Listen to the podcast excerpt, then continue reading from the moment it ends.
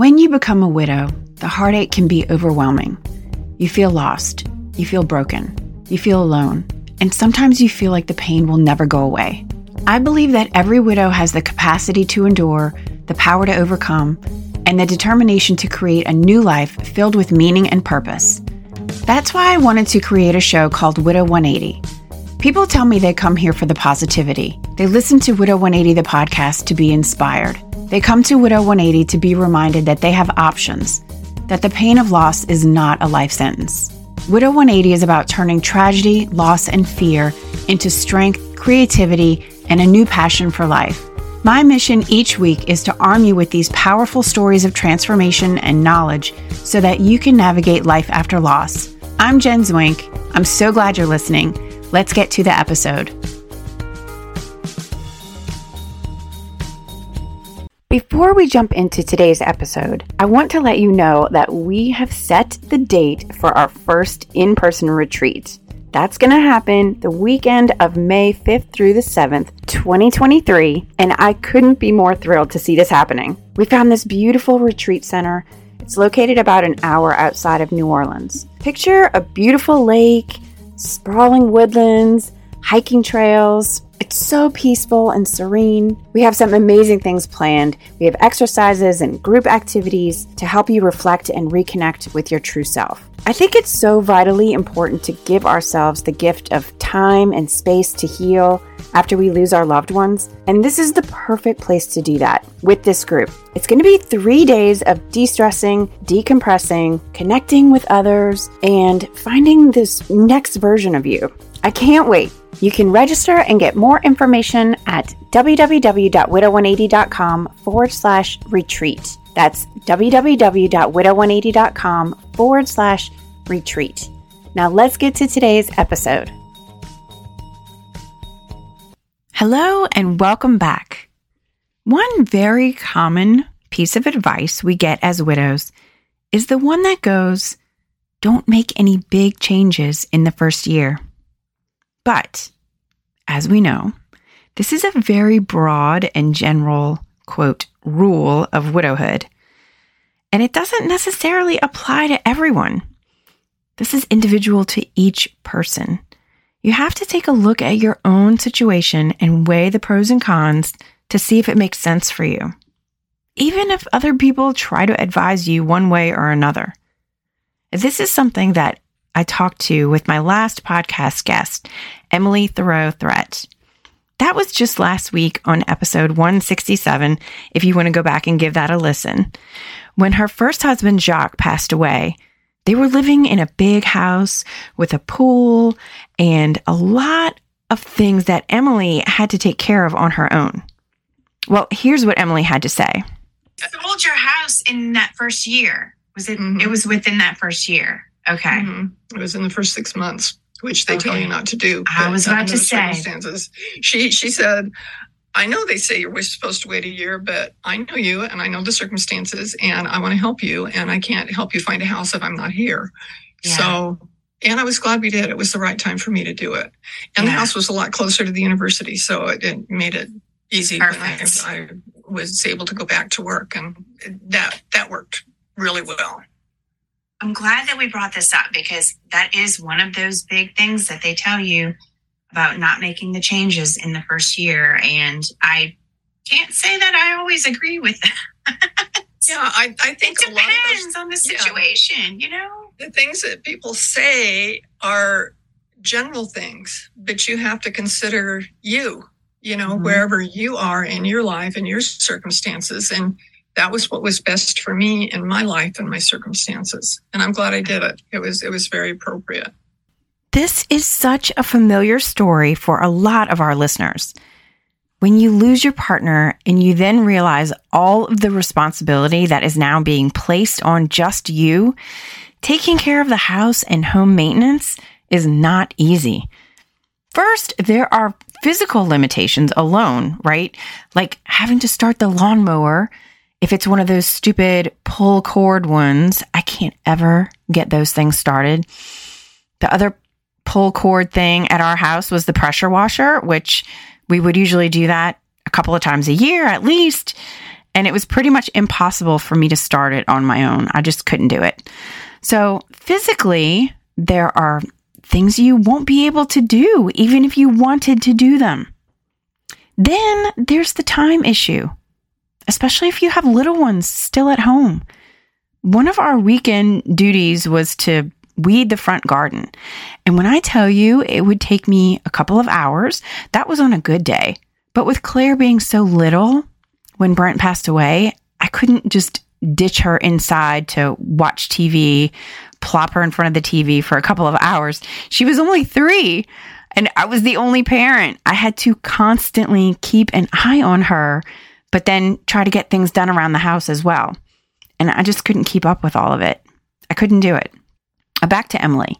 She decided just after Jacques died that she was going to sell her house and downsize.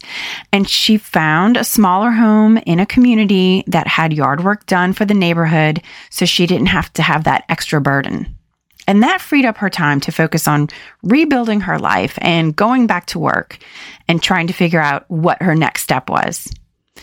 They say, quote, "They say you should wait a year to make those big changes, but that doesn't always apply to everyone. They say that these are the rules that we should follow. But what about for those widows whose husbands died in the home? What if they don't feel comfortable in their home anymore? I get that. Is it the right thing to do to stay there, to stay anxious and uncomfortable in your own home just because they say?" I mean, I don't think so. For those of you struggling with this right now, struggling with making a big decision like selling your home, I think it's okay to listen to your heart and follow what you're feeling.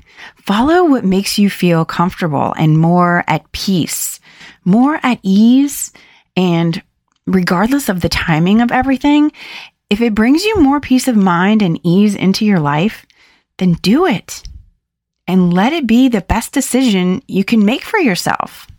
This thought can serve you so well. Don't allow self-doubt and decisions to be run by other people's thoughts or rules or on what they think you should do. This is all about being aligned with what makes you happy. It's giving yourself the freedom to make the best choices for you. It's giving you power to live your life the way that you want to and making choices that are right for you in the season that you're in. Another example of this is if you co-owned a business with your husband, and now without them as a partner in life and in business, it just all feels different. Maybe your heart isn't in the business anymore without them there. Maybe you've lost that enthusiasm, that zest for the business, and you just want out. You want to sell the business and move on to other business opportunities or other career opportunities that come your way. Things that feel in line with the next version of you and who you are becoming now without your husband. Part of your identity was running that business together, and now it doesn't feel right. Pay attention to that. Pay attention to how you feel. That's the most important part of your decision-making process, not what other people think you should do. There will always be other people who don't agree with your choices or try to influence you one way or another. They think they know what's best for you, and maybe they are trying to give you good advice, but they don't know how you feel. They don't know what it feels like to be in your shoes. So weigh out the pros and cons, think about your decision, hear them out, but always come back to your intuition and what feels right to you. Make your decision and be proud of that decision, because that decision, that act of deciding, took courage. Be proud of being so brave, and be proud of trusting yourself and being true to yourself. Follow your own path and do things your way. Find what works best for you, just like Emily did with selling her house, and be proud of all of the things that you're accomplishing. Michael Burke said, "Good instincts usually tell you what to do long before your head has figured it out." I love that quote. Let them say what they want. You do what's best for you. I also wanted to let you know, because we did talk about home maintenance and the struggles that come along with that. This week in the Widow Squad, we have special guest Ryan Moats coming into the group to talk about what we need to do throughout the year to keep up with our homes. There are so many things, as you know. When to wrap the pipes, when to check the vents in the attic. I could go on and on and on. Ryan is joining us to give us a checklist of what we need to do and when we need to do it. Join us this Wednesday, March 15th.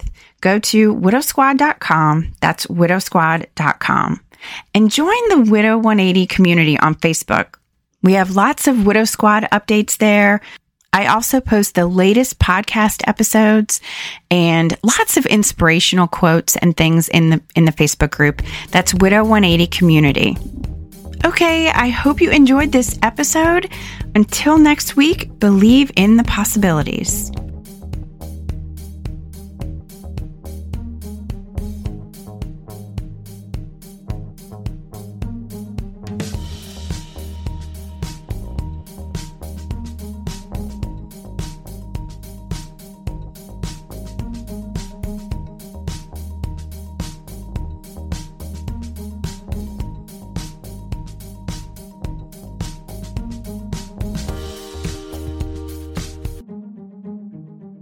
Thank you so much for listening to Widow 180, the podcast. If you enjoyed this episode and you're seeking daily inspiration and guidance, you can follow me on Facebook at Widow 180, the community, on YouTube at Widow 180, the channel, and on Instagram at Widow 180. If you're interested in more grief and widowhood resources, including our latest freebie, How to Get Your Life Back Together After Loss, a 10-step checklist, head over to www.widow180.com/freebie. That's www.widow180.com/freebie.